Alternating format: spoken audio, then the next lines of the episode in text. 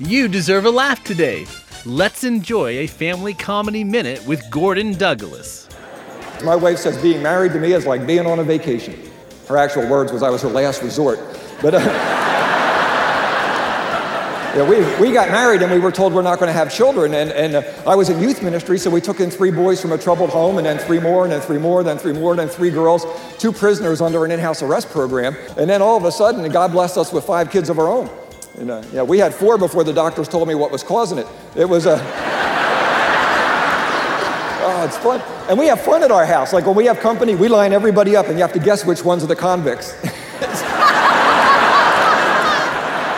We hope you've enjoyed this Family Comedy Minute. For more medicine to brighten your day, visit FamilyComedyRadio.com. That's FamilyComedyRadio.com.